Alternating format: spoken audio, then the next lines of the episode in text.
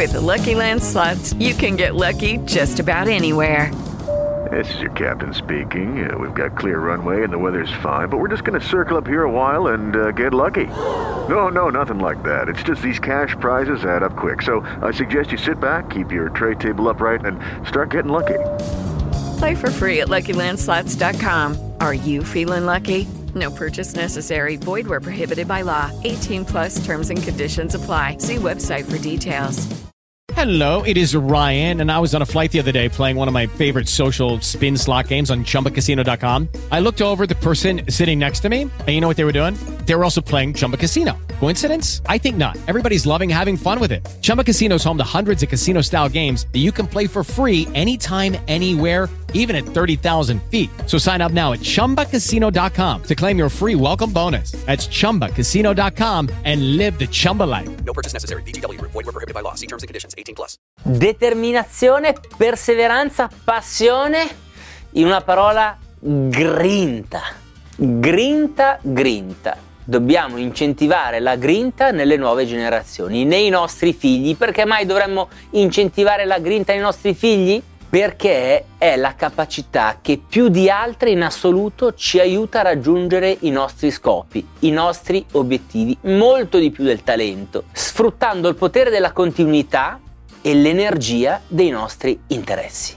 E la buona notizia è che queste caratteristiche non soltanto possono essere apprese nel corso della nostra esistenza, ma anche insegnate e tramandate ai nostri figli. Scusa se è poco!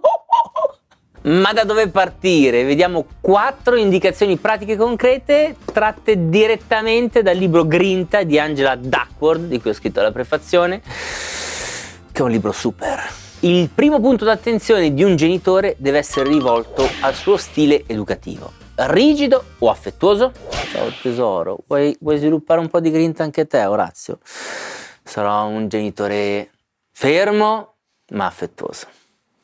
Da una parte si potrebbe pensare che la grinta si forgi in un contesto rigido, nel crogiuolo di una inflessibilità che ti obbliga a sviluppare questa caratteristica, secondo la logica che ciò che non ti uccide ti rinforza. Ma anche si potrebbe pensare l'incontrario, cioè che la grinta, la passione, la perseveranza in realtà riescano a fiorire meglio all'interno di un contesto relazionale ricco di affetto e di sostegno incondizionato. E allora chi ha ragione? Quale delle due posizioni è quella giusta? Allora, premettendo che gli studi in quest'ambito sono ancora in corso, la posizione che la Duckworth sostiene è questa. Nell'educazione dei figli non c'è alcuna incompatibilità tra un atteggiamento di sostegno e uno di fermezza. L'uno non esclude l'altro. Il genitore autorevole o saggio, come lo chiama la Duckworth, è al contempo molto esigente con il figlio, ma molto di sostegno. E questo atteggiamento sembra essere il più utile per lo sviluppo di uno stile grintoso all'interno del bambino. Il secondo punto è dare l'esempio, nel senso che troppo spesso ci dimentichiamo che i bambini, quando non sanno che cosa fare, imitano il papà o la mamma o comunque le abitudini delle persone che li circondano. Prima abbiamo parlato dello stile autorevole ed è proprio riuscire a creare un clima di rispetto ma anche di alte aspettative e di sostegno allo stesso tempo che assicura anche il vantaggio di portare i figli a emulare questo tipo di caratteristiche. Alcune ricerche hanno dimostrato che i grandi campioni quasi senza eccezioni sono cresciuti all'interno di sistemi familiari con questa direzione, perché genitori esigenti e allo stesso tempo di sostegno forniscono dei bei modelli di etica del lavoro. Lavorano sodo, ogni volta fanno del loro meglio, ritengono che il lavoro debba avere la meglio sul lato entertainment e che si debba agire in vista di scopi lontani.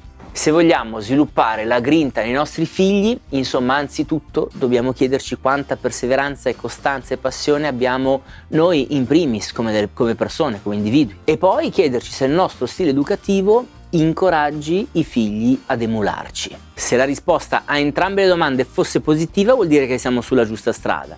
Se non lo fosse, lo vediamo col prossimo punto. Se i genitori non hanno grinta e non sono autorevoli, le strade da percorrere sono due. o le sviluppano e questo libro ti spiega molto bene come sviluppare, accrescere la tua grinta, la tua perseveranza, la tua costanza. Oppure i figli devono avere la fortuna di incontrare lungo il loro percorso di vita degli altri attori, delle altre persone che sappiano supplire a questa mancanza. La ricerca infatti ci mostra che anche un insegnante autorevole, ad esempio, possa supplire questa mancanza e insegnare la grinta all'alunno. Oppure l'incontro con la persona giusta nel momento giusto che nel modo giusto fornisce uno spunto, un impulso a mirare più in alto. Un quarto suggerimento che mi è molto piaciuto per infondere la grinta nei nostri figli è quello della regola della cosa difficile che è composta da tre punti. Di questi tre articoli, il primo recita che ogni membro della famiglia deve prendersi ogni anno una cosa difficile da fare, una cosa che richiede un impegno quotidiano di esercizio intenzionale. Ad esempio, io posso avere migliorare ogni giorno l'inglese o mia moglie di acquisire nuovi strumenti sul lavoro eh, un figlio di imparare a suonare uno strumento musicale o di dedicarsi a uno sport. Il secondo articolo dice che si può smettere, si può abbandonare a condizione che sia arrivata una qualche scadenza naturale è finita la stagione, è arrivata l'ultima tassa da pagare perché il corso sta terminando. La razza cioè è che almeno per l'arco di tempo in cui tu ti sei impegnato a prendere l'impegno, non puoi mollare, devi aspettare che quella cosa finisca. Non puoi cioè smettere di punto in bianco perché quel giorno la gara è andata male o perché l'insegnante ti ha rimproverato. Infine il terzo articolo ti dice che la cosa difficile da fare te la devi scegliere da te perché non ha senso impegnarsi nel fare un qualche cosa che ha scelto qualcun altro al tuo posto. Una cosa difficile che però magari non ti interessa affatto. Cari amici, è tutto, spero di avervi dato qualche spunto interessante sul tema, molti altri li trovate all'interno di questo libro e nel gruppo Facebook Officina per la mente, dove altri esperti e appassionati di autosviluppo si confrontano tra loro su queste e altre tematiche. Ciao!